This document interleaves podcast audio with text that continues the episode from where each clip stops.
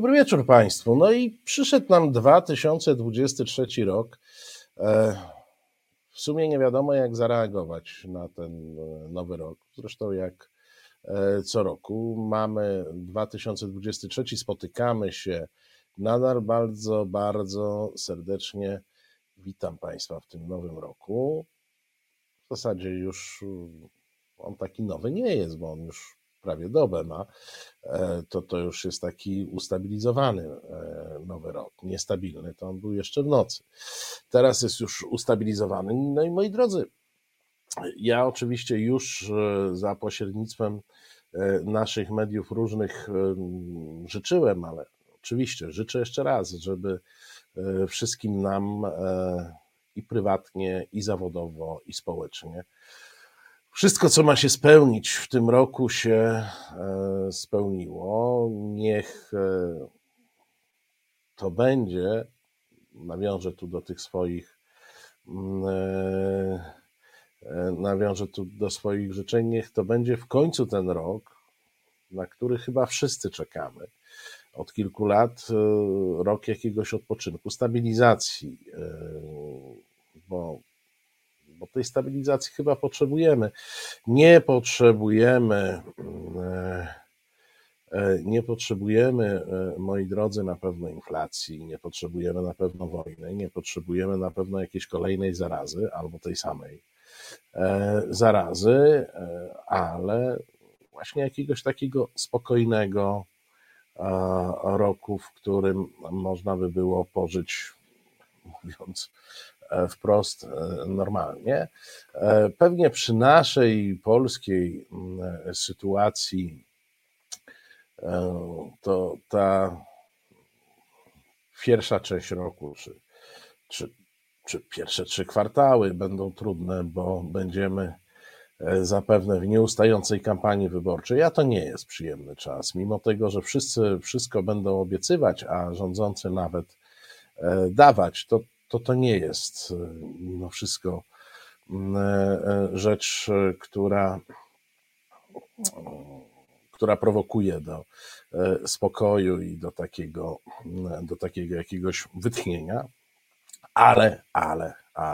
ale może za rok, 1 stycznia 2024 roku, spotkamy się w zupełnie innej sytuacji, w zupełnie innych humorach. I tego Państwu i sobie też życzę, żebyśmy te humory mieli zupełnie inne. I przyłączam się do tych wszystkich, którzy życzą nudy. No, w tym najbliższym roku nudy pewnie nie zaznamy za dużo, ale tak, żebyśmy dochodzili do tej nudy,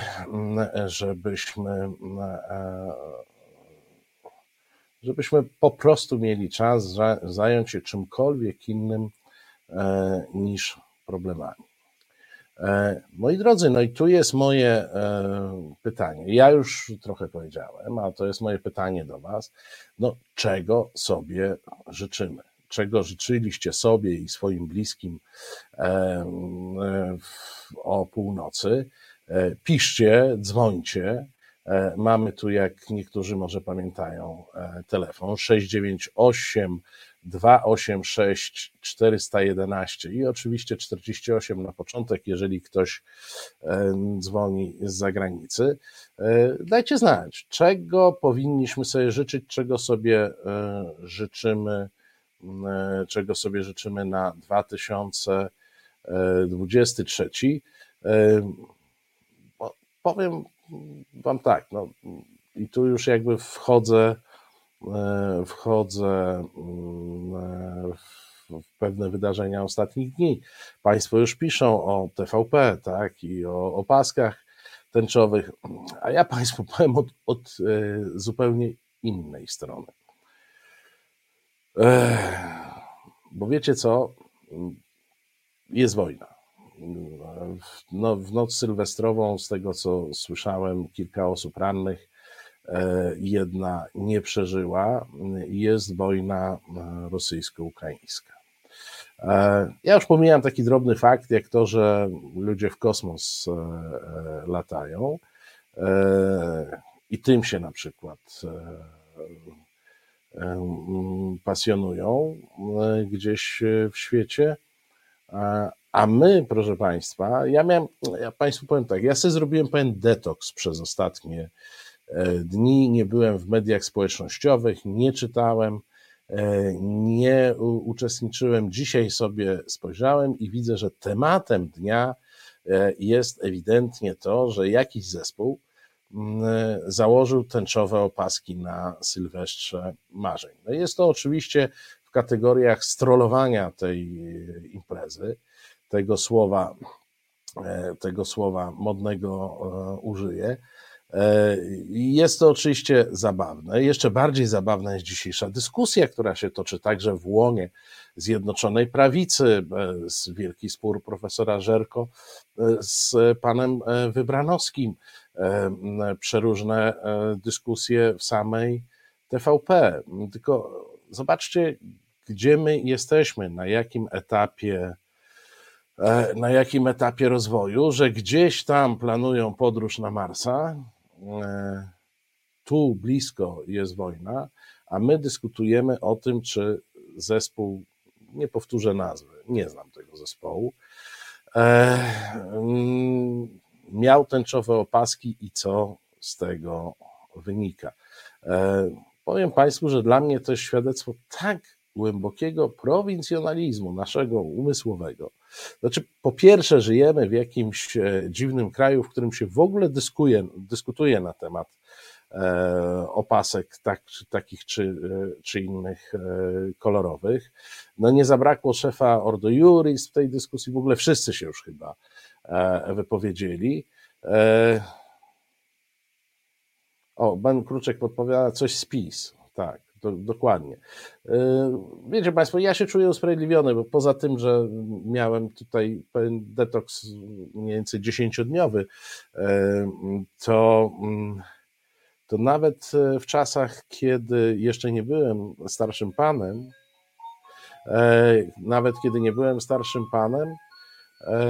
to chyba coś oznacza ten dźwięk, nie wiem jeszcze co, ale się dowiemy. W czasach, kiedy nie byłem starszym panem, to muzyka pop była mi tak odległa. Dziękuję bardzo, że i tak się nie orientowałem w gwiazdach popu, bo to nie były moje klimaty. Dla Państwa informacji ten zadziwiający dźwięk dobiegał z zegara naszego studyjnego, który na co dzień milczy, ale czasami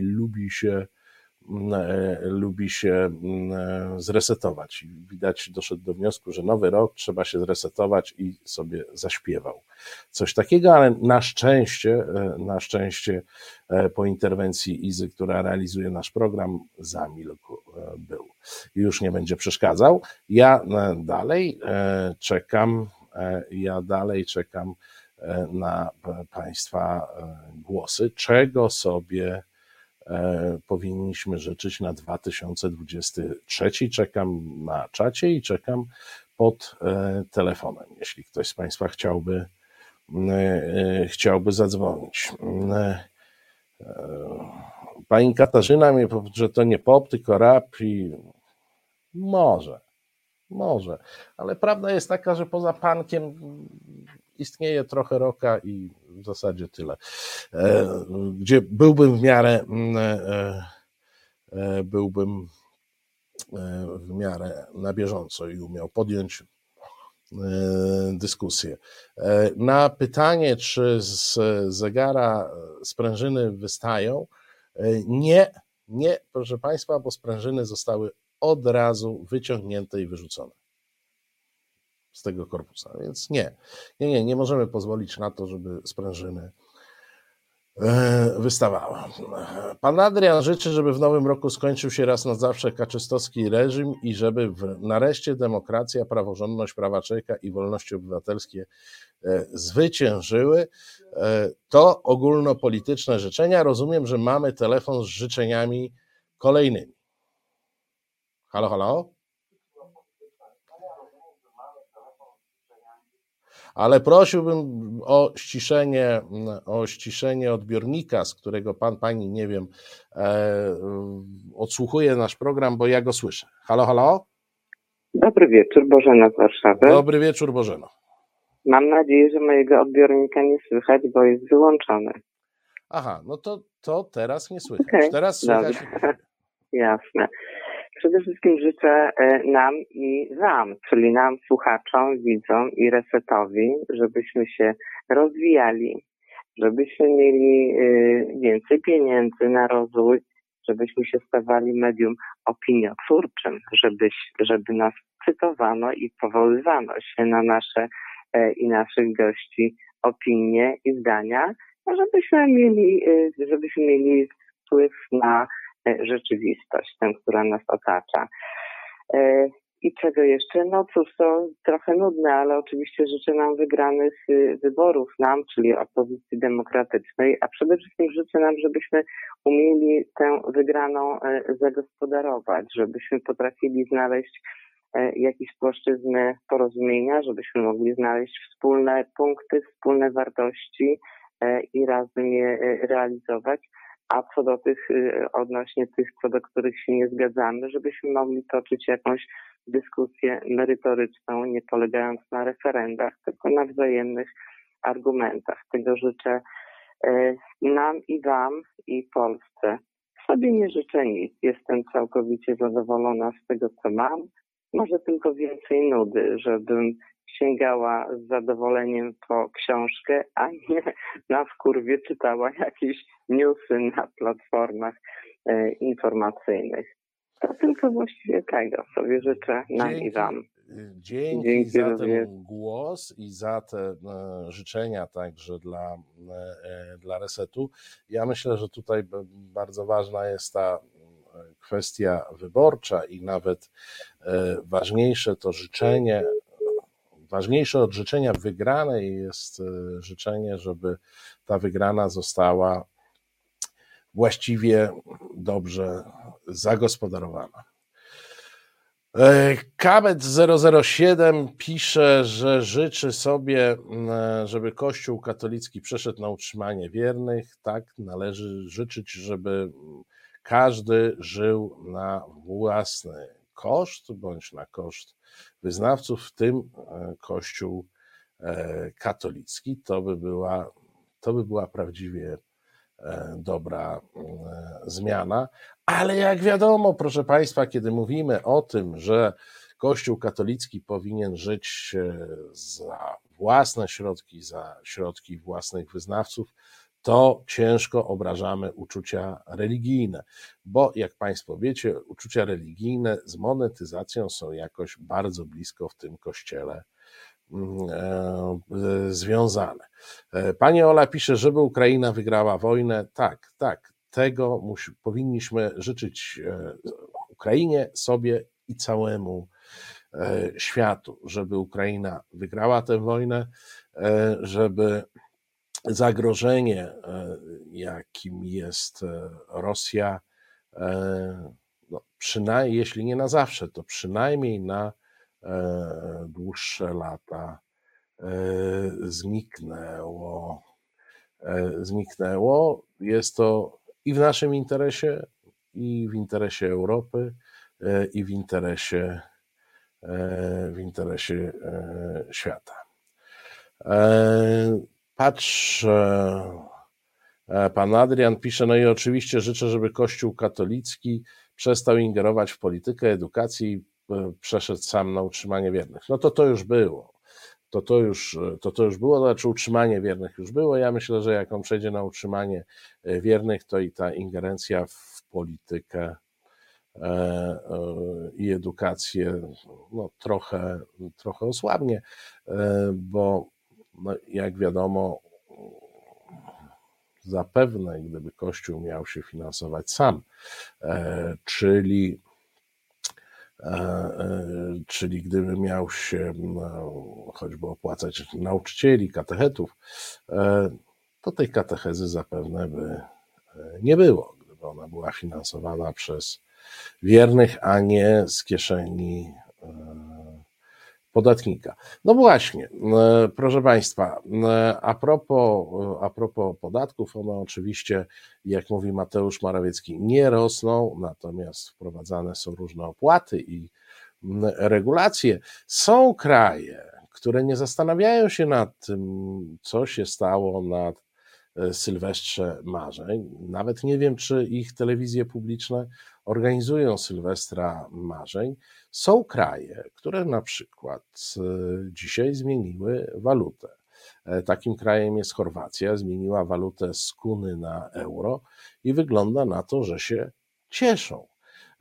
A my, proszę Państwa, mamy przecież twardą obietnicę prezesa Glapińskiego, że dokąd on jest prezesem Narodowego Banku Polskiego, to w Polsce nie będzie euro, będzie złoty polski jako nasza oznaka suwerenności zaawansowanej.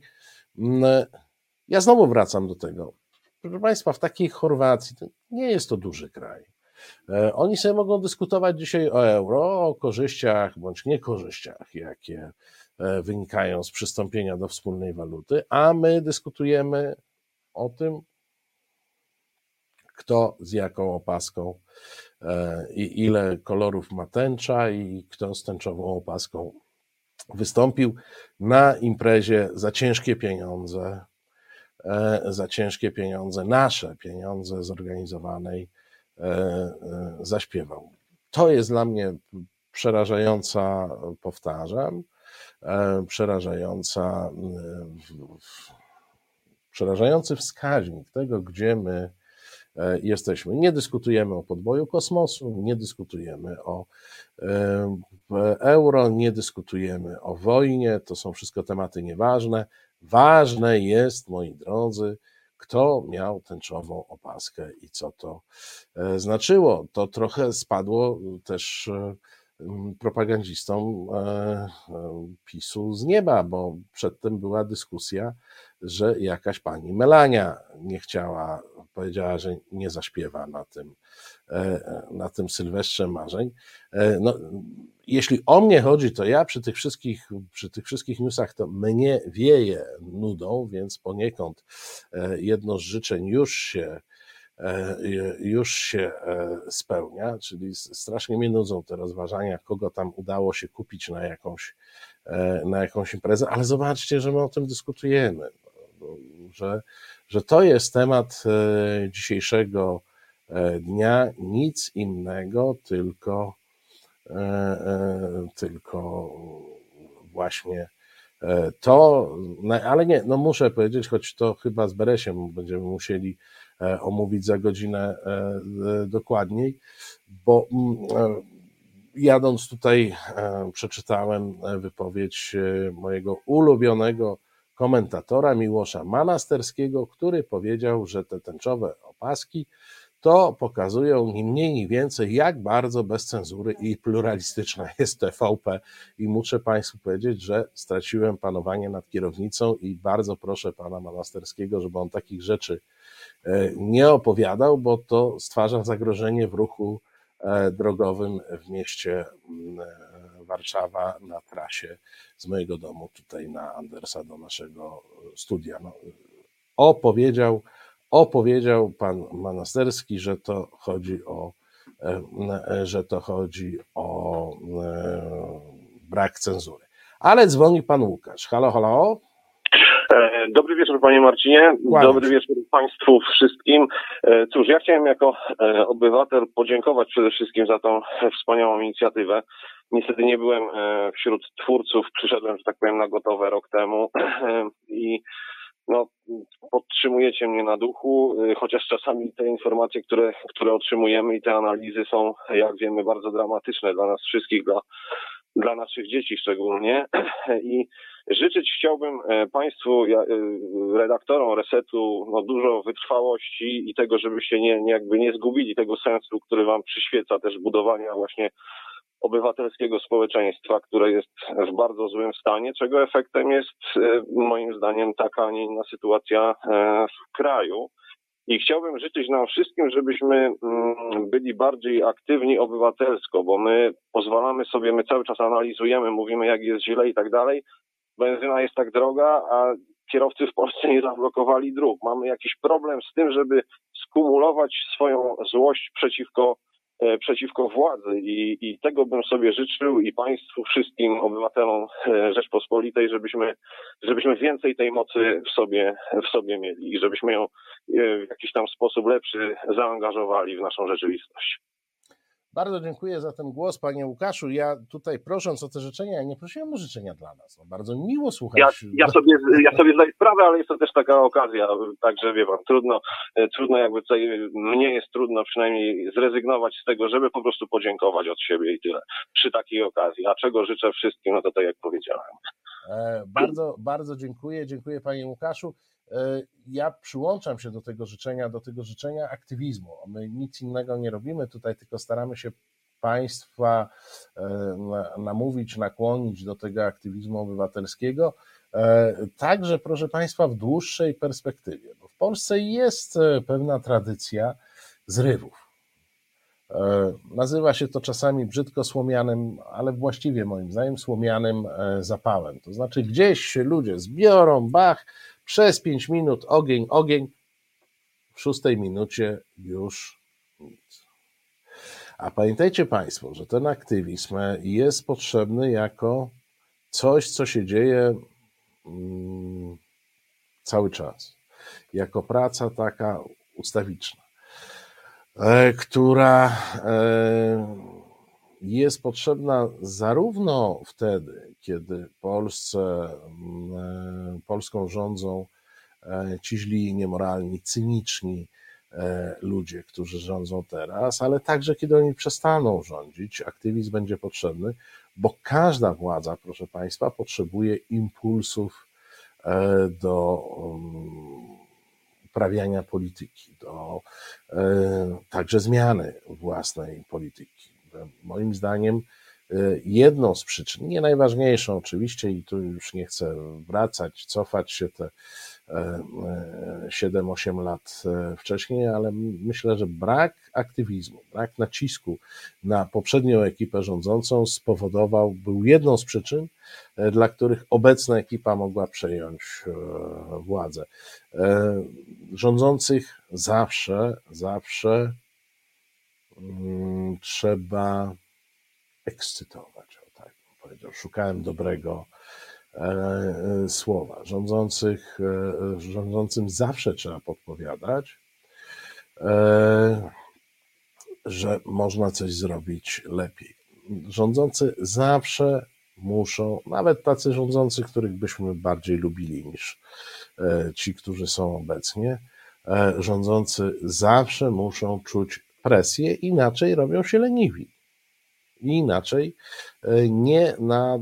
nie nadążają za trendami. Zobaczcie państwo, jak dalece, i to widać nie tylko w takich próbkach, jakie mamy, gdzieś tam rozmowy, bo to można powiedzieć bańki, w określonej bańce jesteśmy i nie ma o czym gadać, ale z badań wynika, że Polacy są bez porównania bardziej progresywni, bez porównania bardziej postępowi, bez porównania zupełnie gdzie indziej niż politycy, także duża część polityków opozycji, która ma taki zwyczajowy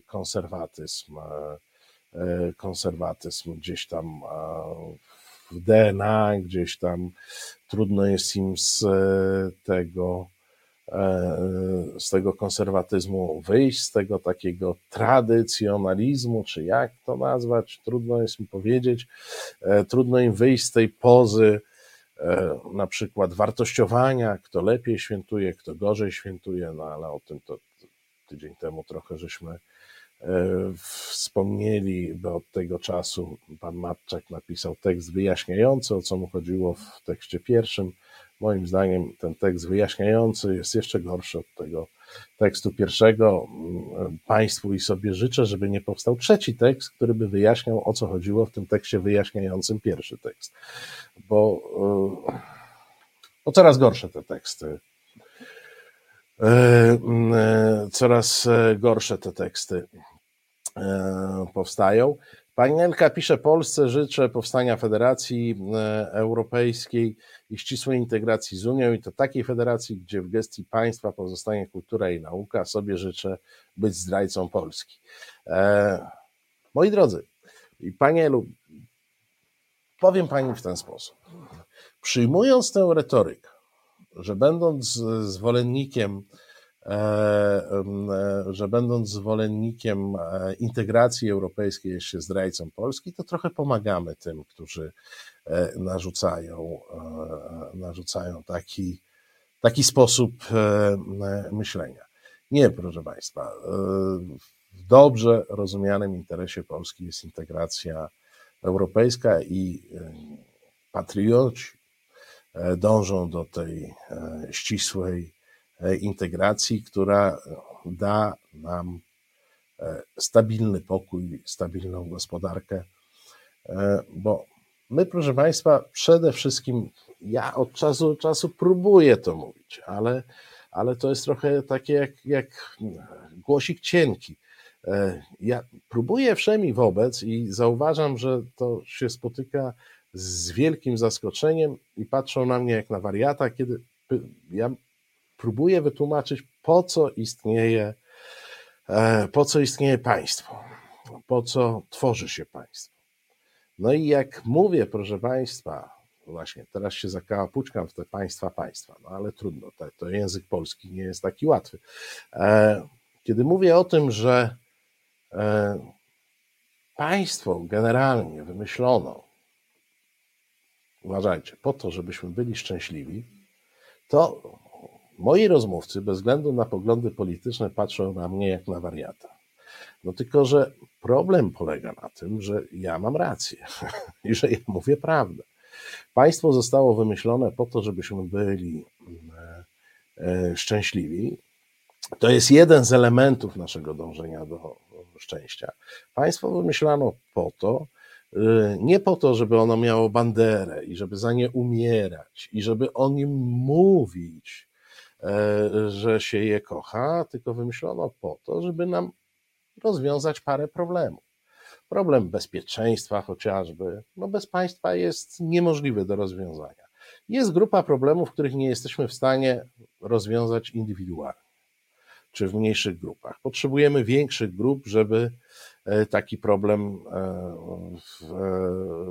rozwiązać i po to stworzyliśmy państwo, żeby ono miało jakieś wojsko, które by nas ewentualnie obroniło przed jakimś Putinem, żeby ono miało jakąś policję, żeby nas obroniła przed złodziejem czy innym mordercą i tak dalej, i tak dalej. Cały ten aparat sprawiedliwości, cały ten aparat zarządzania, ustanawiania prawa jest po to, żebyśmy my, obywatele, byli szczęśliwi. Ja wiem, jak to brzmi. W momencie, kiedy mamy armię, co to nie wiadomo, czy nas przed Putinem by chciała bronić. Jak mamy policję, która strzela sobie z granatników w gabinetach, to ja wiem, że to źle brzmi, to co ja mówię, no, a nawet śmiesznie brzmi. Ale proszę Państwa, musimy do tego wrócić. Państwo jest po to, żeby chronić życie, zdrowie i majątki obywateli.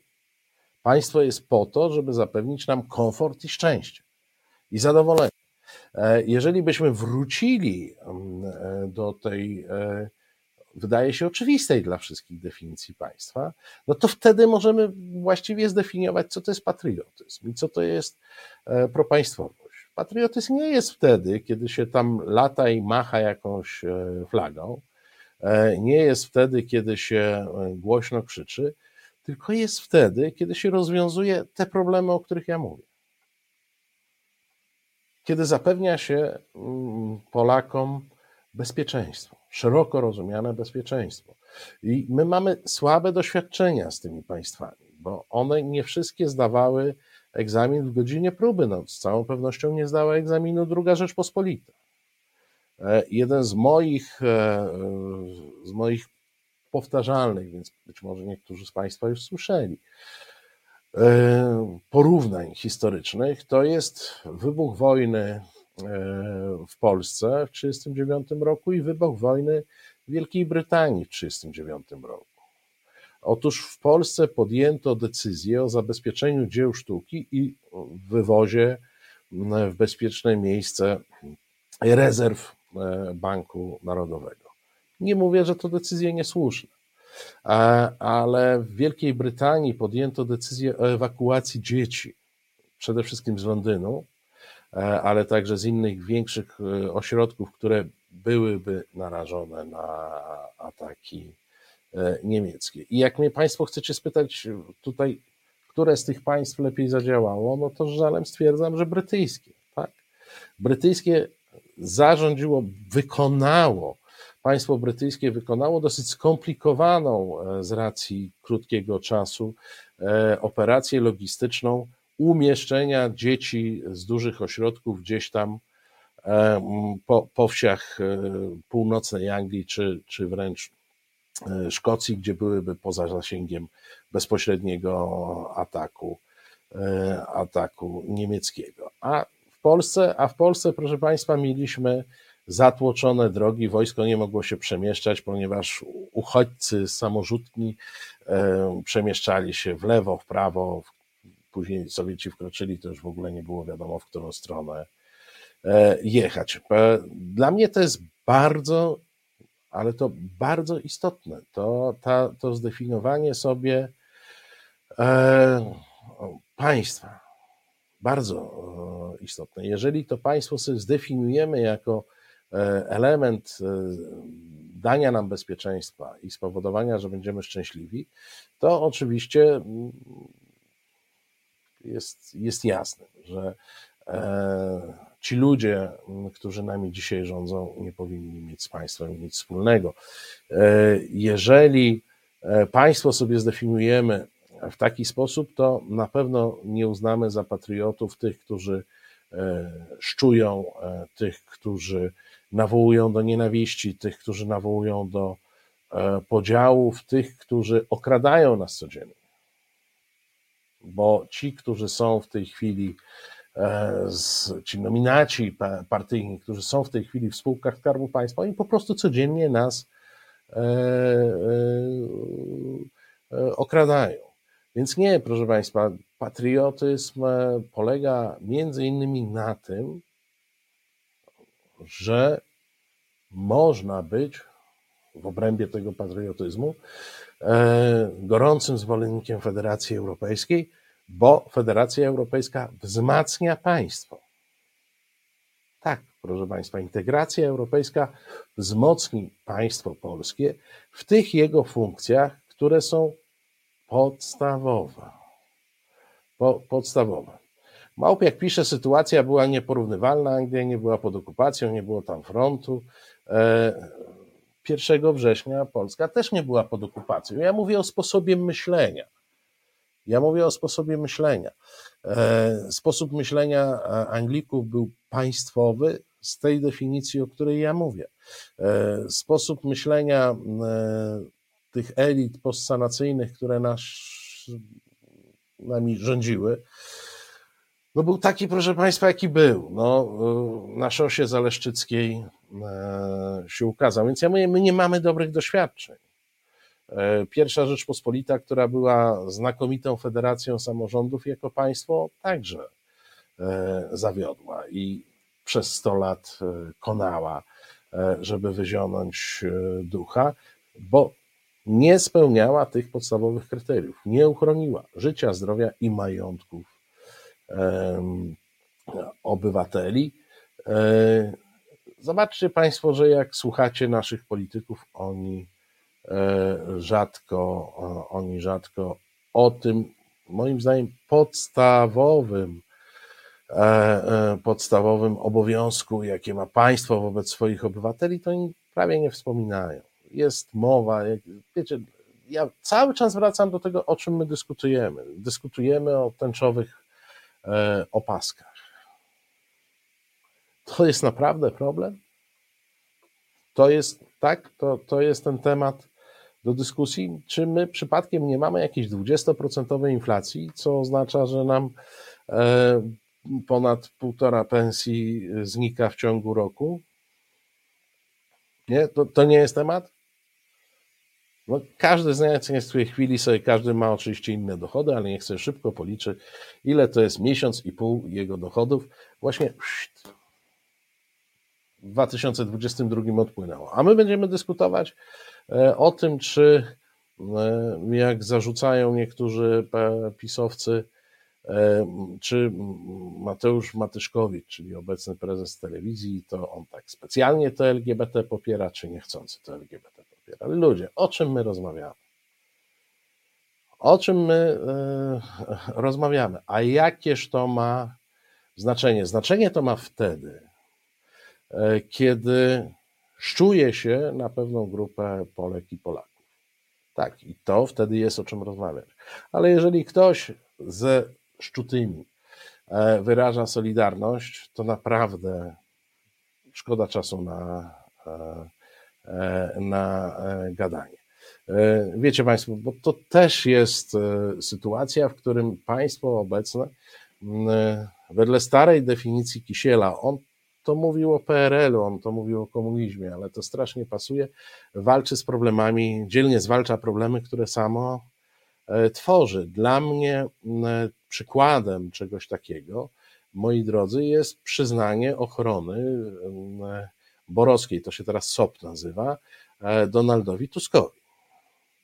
To jest, proszę Państwa, jak najbardziej słuszna decyzja, bo ja uważam, że lider opozycji jest zagrożony i że zagrożenie jest realne. I z tego, co słychać ze strony Platformy, są dowody, są groźby na to, że zagrożenie jest realne. Ale i uważam, że przyznanie tej ochrony jest absolutnie słuszną decyzją. Tylko dlaczego tę ochronę trzeba teraz Tuskowi przyznać?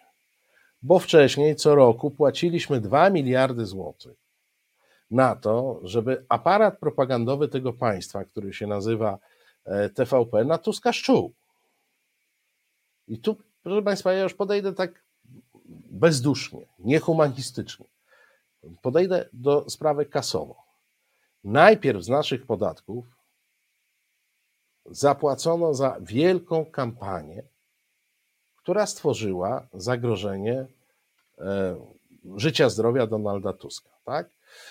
Z naszych podatków ten Tulicki kręcił te filmy, ten Sitek biegał z tym mikrofonem i tym podobne rzeczy za ciężkie pieniądze. I w wyniku tej wieloletniej kampanii hejtu, wzbudzania nienawiści wobec Tuska, trzeba mu przydzielić ochronę, za którą kto zapłaci, my zapłacimy. Wprawdzie koszty ochrony, proszę Państwa, są dużo niższe niż koszty propagandy. Pamiętajcie Państwo o tym, że tam pan Sitek czy pan Tulicki zarabiają pewnie kilka razy więcej niż ten oficer ochrony, więc ta ochrona to po taniości jest, bo propaganda to była za ciężkie pieniądze. No ale przed kim on ma chronić? Przed ludźmi uformowanymi przez pana Kurskiego, przez pana Pereirę, Wilcztajna, Sitka, Tulickiego, Ziemca i tą panią, wiecie, co tak ładnie się uśmiecha do prezesa.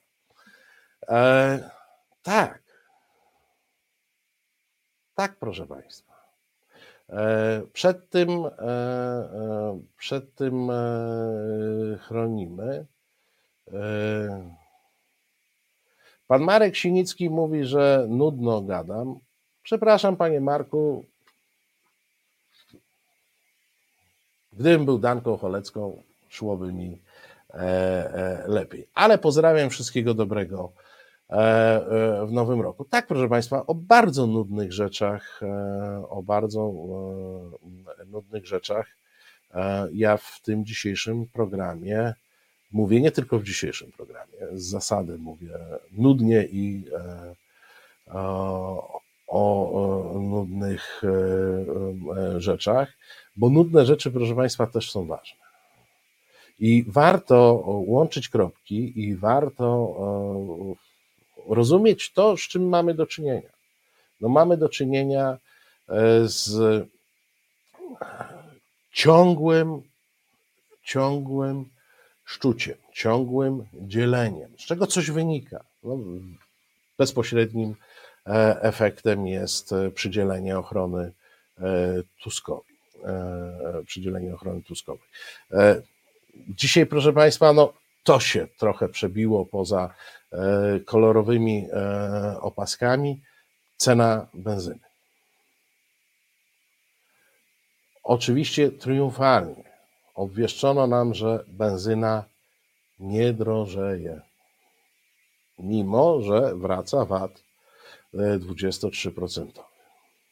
Jak to możliwe? No szybko znaleziono. No raptem okazało się, że w hurtowniach paliwa są tańsze. To oczywiście nie jest tajemnicą, 98 czy 9% paliw w Polsce to są produkty Orlenu, więc tutaj jakby nie ma wątpliwości, kto narzuca cenę. I mamy mnóstwo komentarzy. Jaki ten Obajtek fajny, że mimo tego, że VAT wzrośnie, to on obniżył ceny w hurtowniach i nie będzie drożej. No moi drodzy, ale czy elementarna logika nie nakazywałaby spytać, dobrze, ale jak on obniżył, to znaczy, że mógł, tak? No bo to chyba nie obniżył poniżej kosztów produkcji. Czyli co z tego wynika? Że pan Obajtek nas po prostu bezczelnie łupił przez ostatnie miesiące. Że faktycznie mamy do czynienia z przerzuceniem pieniędzy z kieszeni do kieszeni, bo te pieniądze, te powiedzmy 23%, szły sobie do kasy pana Obajtka, czyli do kasy, którą dysponuje PiS. No i bach, przyszedł VAT, więc do kasy pana Obajtka będzie szło mniej pieniędzy, czyli w dyspozycji tego PiS-u będzie mniej pieniędzy, a nie będzie mniej, bo te pieniądze pójdą do Skarbu Państwa. A Skarb Państwa w czyjej jest dyspozycji? W dyspozycji PiS-u. Czyli tak naprawdę PiS sobie przełożył te 23% z prawej kieszeni do lewej, śmieje się z nas i jeszcze nam wciska, że ktoś nam zrobił coś dobrego. No nic dobrego. Proszę Państwa, w tym studio ileś razy, na pewno u mnie w programie, ale wiem, że nie tylko, mówiliśmy o tym, Orlen ma 43% marżę. Naprawdę trudno znaleźć biznes, w którym by się robiło tego typu marży. Trudno znaleźć. Przez lata Orlen miał kilkuprocentowe marże. 5, 8. W tym roku ma 43%. Przy wyższych cenach paliw niż na przykład 10 lat temu. Czyli te 43% jest od wyższej kwoty niż kiedyś było te 5 czy 8%.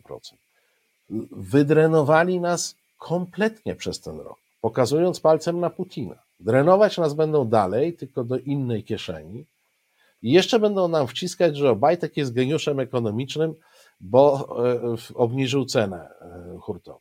Moi drodzy, gdybym, przepraszam, no, że siebie porównam, ale jak część z Państwa wie, jestem wydawcą. Otóż gdybym ja miał na książce 200%, i szedł na 100%, tak, narzutów, to też byście powiedzieli, że jestem fajny koleś, bo kurczę, tak zszedłem z ceny. Nie. Proszę Państwa, nie ma takiego biznesu, w którym można by było można by było 43%, no to poza z biznesami czysto spekulacyjnymi, ale gdzie można by było takie marże stosować. No i teraz biedny Obajtek będzie miał tę marżę 20-paroprocentową i tak wyższą niż w całej historii Orlenu przed nastaniem ekipy pisowskiej. No tak, proszę Państwa. I jesteśmy znowu zrobieni, nie powiem w co, bo na YouTubie nie wolno mówić wprost, w co, bo nam tam przytnie różne zasięgi i tym podobne. Pan Bogusław pisze, zabijają małe firmy transportowe i małe i duże. Oczywiście mali padną prędzej, bo to jest zasada rynkowa. Duzi przeważnie mają jakiś kapitał zapasowy, jakieś zasoby. Mali padną pierwsi, ale tak naprawdę oni w transport uderzyli koszmarnie, a poprzez transport uderzyli w cały mechanizm wzrostu cen, proszę Państwa, bo każdy bochenek chleba jest przywieziony do Waszego sklepu samochodem. No tak. Każdy bochenek chleba jest wypieczony najczęściej w przemysłowej produkcji energią elektryczną, która jest wytwarzana pewnie z węgla, ale nie tylko z węgla. Major Bień pisze i znów można 23% VAT z paliwa w koszty wrzucić. Tak, i to jest akurat dla przedsiębiorców dobre, ale to dla tej części, która zajmuje się biznesem i jest VAT-owcami. Tak, jak nie było tego VAT-u, to oczywiście to paliwo było jeszcze droższe realnie. W tej chwili z racji bilansowania VAT-u to paliwo może być ciut tańsze. I zobaczcie Państwo, poza takimi przekazami, jak powiedzenie sobie, że Obajtek właśnie wymyślił, jak paliwo ma być tańsze, nie mamy żadnego działania tego rządu. Pokażcie mi Państwo w ostatnim roku działanie tego rządu, które wiązałoby się z tą definicją państwa, do której ja Państwa, wiedziałem, że się zakałapuśkam, do której Was przekonuję. Czyli państwa, które ma służyć temu, żeby obywatele czuli się bezpieczni i szczęśliwi. Państwo piszą tutaj o tym, że zaczyna się hejt na Ukraińców. Zaczyna się. Czy państwo coś z tym fantem robi? Nie. Oczywiście. Oczywiście, że nic nie robi. Czy w naszym interesie jest to, żeby tego hejtu nie było, żeby nie budować podziału pomiędzy Polakami a Ukraińcami? Jak najbardziej jest. Jak najbardziej jest. Ale nie będą nic robić, bo to nie jest w ich interesie. W ich interesie jest zachachmęcenie pieniędzy z VAT-u czy akcyzy.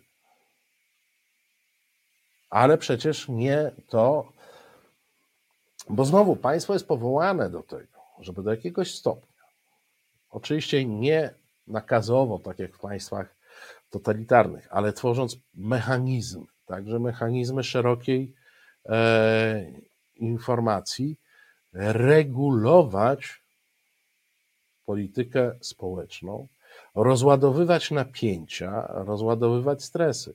My mamy władzę, która tylko buduje napięcie. Żadnych nie próbuje nawet jakkolwiek rozładować.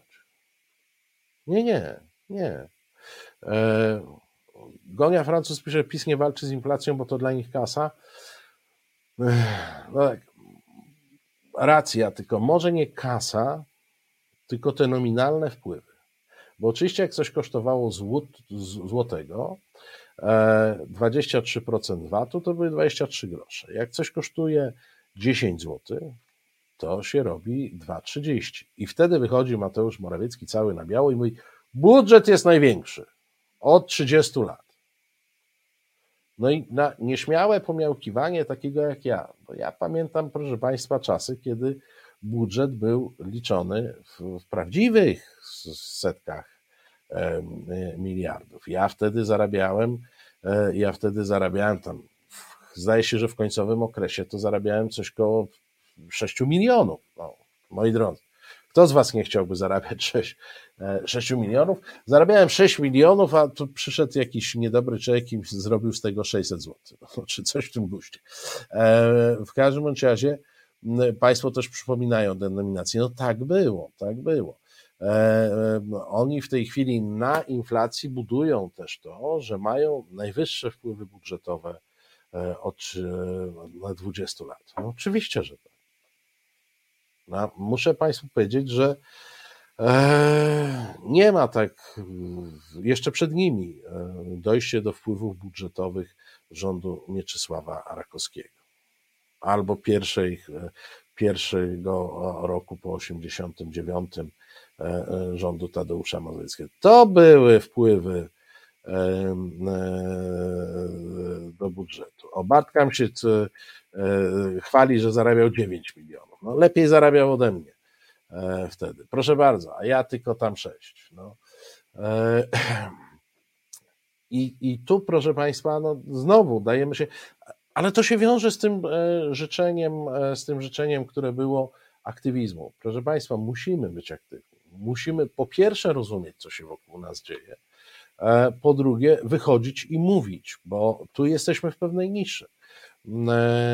Tu media mainstreamowe mają z kolei swoją specyfikę i tam idealnie nie będzie. Albo będzie za mało czasu, tak? Bo nie wszystko da się w 7 minut opowiedzieć. Aktywizm, proszę państwa, rozmowa z tymi ludźmi. Niech oni wiedzą, ile kosztuje benzyna, niech oni także, no ktoś tutaj napisał, nikt nie blokuje dróg. No nie wiem, proszę państwa, widocznie my jesteśmy narodem, któremu można wszystko zrobić i nikt się nie odezwie. Aktywność jaka? Proszę państwa, na każdym osiedlu, na każdej ulicy, w każdej miejscowości, mieście są problemy do rozwiązania. Są problemy do rozwiązania także w skali kraju, których władze tak po prostu same z siebie nie rozwiążą. Nieraz żeśmy o tym tutaj mówili, ja na koniec jeszcze powtórzę. Proszę państwa, samoorganizacja. Po pierwsze, zbierać się trzeba do kupy. Po pierwsze, złapać trzeba kontakt z ludźmi, którzy myślą podobnie jak my. Tematów naprawdę jest mnóstwo. Moi drodzy, bardzo wam dziękuję za to pierwsze nasze noworoczne spotkanie. Myślałem, że więcej wy będziecie rozmawiać, ale jak zwykle wypuściliście mnie i ja znowu gadałem. My oczywiście w tym formacie widzimy się za tydzień w niedzielę o godzinie 19:00, za kilka minut Kraków, Warszawa, wspólna sprawa z Witoldem Beresiem. Już państwa zapraszam. Ja państwu bardzo dziękuję i jeszcze raz wszystkiego co najlepsze w tym roku, żeby napięcie rosło do tego stopnia, żebyśmy pod koniec roku zaczęli się nudzić. Kłaniam się państwu nisko.